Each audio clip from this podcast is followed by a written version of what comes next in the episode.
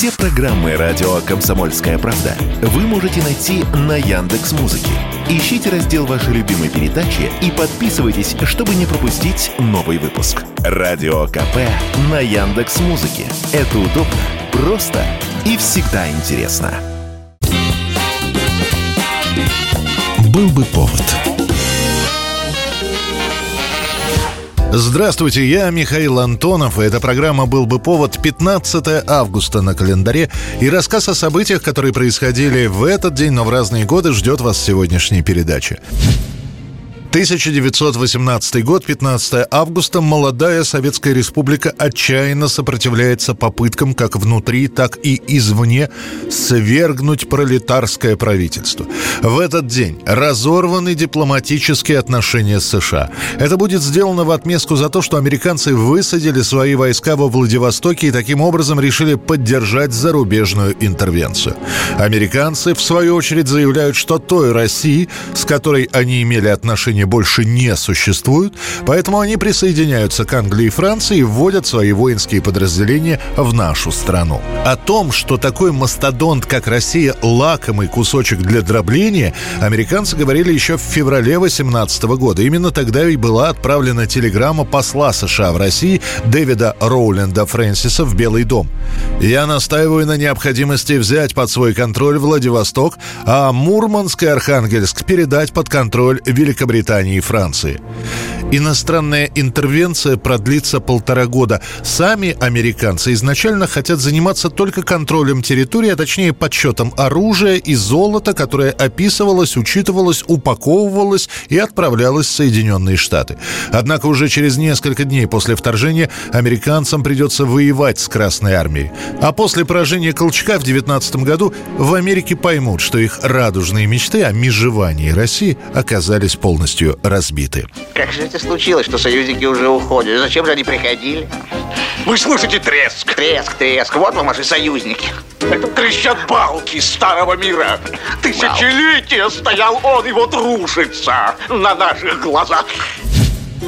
1946 год, 15 августа, холодная война разгорается. Еще недавние союзники по антигитлеровской коалиции оказались в мирное время духовно идейными врагами. Причем это понимание обоюдное. Именно в этот день на пленуме ЦК КПСС председатель Верховного Совета Андрей Жданов объявляет войну низкопоклонству перед Западом. Я буду идти. Я не хочу, чтобы вы уходили. Я буду идти в отель. Я приготовлю для вас чирпотреб. Предпосылки к этому самому низкопоклонству появились сразу же после войны, и накапливалось недовольство западной культурой в течение нескольких месяцев.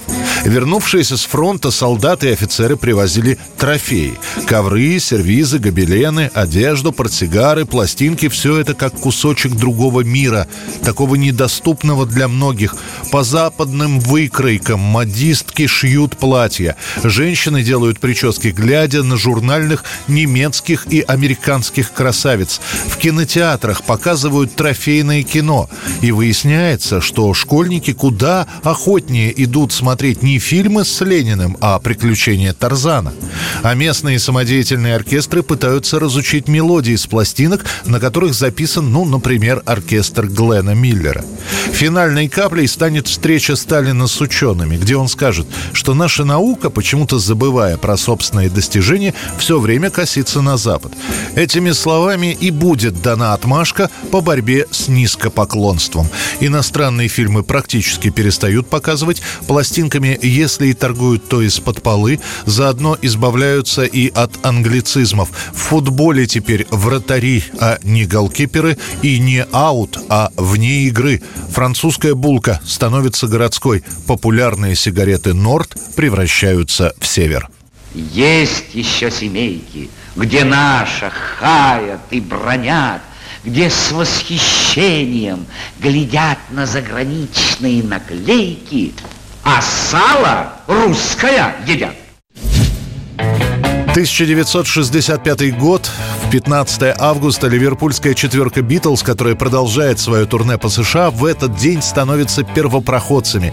Они дают концерты на Нью-Йоркском стадионе для 60 тысяч собравшихся зрителей. New York City cops are hard pressed protecting the Beatles at their hotel. On every side, there is hero worship that recalls the heydays of Elvis Presley and Frank Sinatra. До этого стадионы используются исключительно как площадка для спортивных соревнований. Никто и предположить не мог, что, оказывается, на стадионах могут выступать артисты. Даже при самых оптимистичных прогнозах музыкальные продюсеры даже не рассматривают возможности того, что тот же Элвис Пресли или Фрэнк Синатра выйдут в центр спортивной площадки и начнут петь. Битлз обрушивает эту систему. После их фееричного выступления на национальном американском телевидении, после того, как пресса США запестрела выражениями «британское вторжение», после того, как любое их появление на публике превращается в звонкую монету или в случае с США в зеленые бумажки, принимают решение провести концерт, который мог бы собрать максимальное количество публики. И стадион для подобного мероприятия подходит как нельзя кстати. Это будет финал изнурительного турне «Битлз» по США. And loved here in America, here are the Beatles!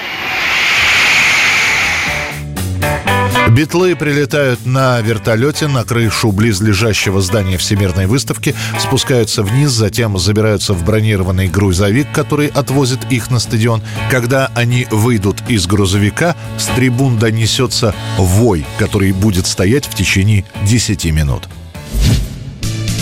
1977 год, 15 августа. На Мосфильме все готово к началу съемок картины, в которой главную роль будет играть Алла Пугачева, популярнейшая на тот момент певица. Это будет картина «Третья любовь», которая чуть позже поменяет название на «Женщина, которая поет». Из программы ушла. Ты что, ненормальная? У вас же такой успех. Цветы, аплодисменты. Но, положим, аплодисменты – это еще не успех. У Пугачевой плотный гастрольный график. На съемки она приезжает всего лишь на пару часов, снимается практически без репетиций, а спустя несколько месяцев грянет скандал.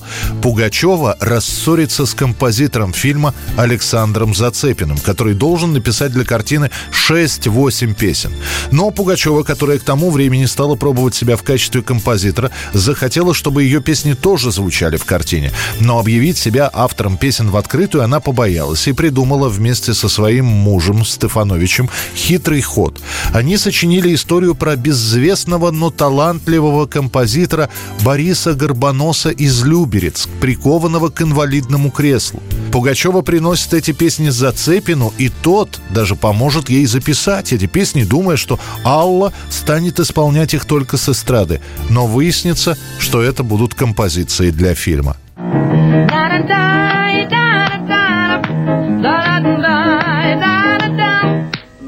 Все, по-моему, вот все ясно. хороший. Все ясно. Так Давайте попробуем. В итоге Александр Зацепин вспылит и снимает свою фамилию с титров картины. Уже написанные песни он оставит, но общаться с Пугачевой перестанет на долгие годы. 15 августа 1990 года. В этот день на слуху город Рига. Сначала новости поступают обрывками. Лишь к вечеру станет точно известно, что на трассе в 10 километрах от столицы Латвийской ССР в автомобильной катастрофе погибает 28-летний музыкант, лидер группы кино Виктор Цой. Конспирологические версии о его смерти появляются уже на следующий день. И версии это одна другой чуднее и страннее. И что это КГБ подстроило смерть Цоя, популярность которого в те годы была на пике. Кто-то говорит о ссоре Виктора Цоя с продюсером Юрием Айзеншписом. Третьи клянутся и божатся, что Цой помимо музыки влез в какой-то бизнес, и это конкуренты решили его устранить.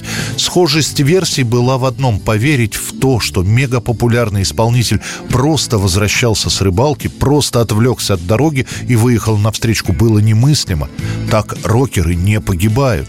Но следствие, которое будет вестись несколько месяцев, все-таки окончательно подтвердит, находившийся за рулем москвича Виктор Цой либо заснул, либо просто отвлекся от дороги, машина теряет управление и лоб в лоб сталкивается с пустым Икарусом. Смерть Цоя наступила мгновенно. Вышедший после смерти Виктора черный альбом многие музыкальные критики назовут вершиной творчества группы кино. Это была программа «Был бы повод» и рассказ о событиях, которые происходили в этот день, 15 августа, но в разные годы. Очередной выпуск завтра. В студии был Михаил Антонов. До встречи.